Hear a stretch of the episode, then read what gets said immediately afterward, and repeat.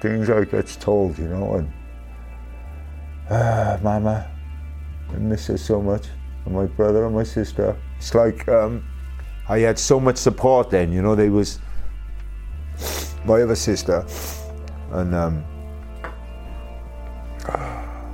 but my mother and my sister and my brother. And I misses them. You lost a lot of support. I misses them. I had oh, support was unbelievable. Just so much support they had for me, and so much love. They didn't doubt me. They didn't even think, oh, could you be there or you know, never.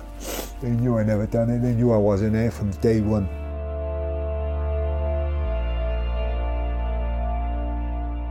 Back in 1988, John Actie had been trying to put a troubled adolescence behind him and was happy with his life and his role as a family man. I'd finally, you know, found a woman who I fell in love with, you know what I mean? And I didn't want to be in trouble no more, you know what I mean? And, and you know, I had my daughter who was um, born two days after Lynette White was killed, you know what I mean? And, uh, you know, I just wanted to make a life of it, you know, a good life, you know what I mean? And, and work and security, but that was all taken away from me. His name after that was unemployable, he says.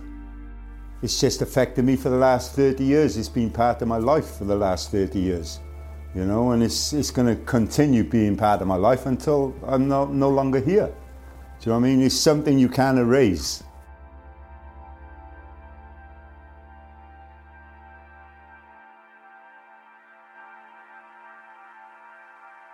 John Actie's relationship with the police remains fractious. He claims he has been repeatedly and unfairly harassed. He is currently awaiting the outcome of a number of complaints against the force.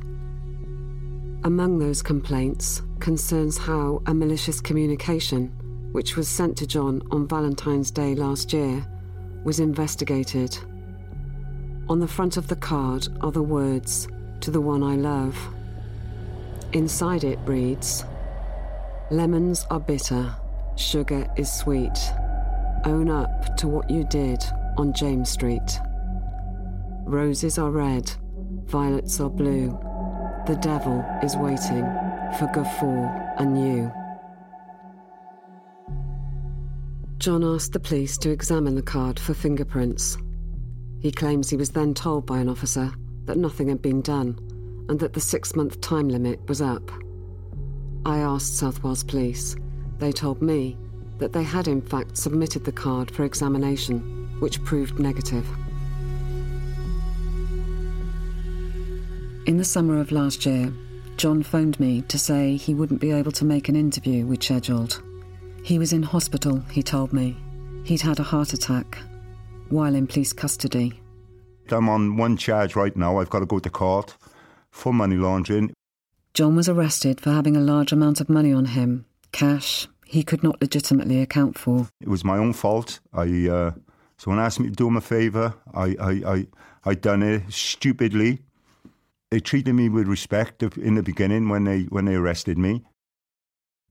I was uh, I had to go back to the police station and I, I didn't want to go to the Butetown police station because of the Lynette White, the memories, and, and you know, the, the heart attack I had a, a month or two before. And I asked them, could I go to a different police station? Well, they told me I could go to a different police station. But when I got to the police station, they had a policeman waiting for me who had given evidence against me in the, in the first trial of the Lynette White case, interviewing me. They had to guess something into stab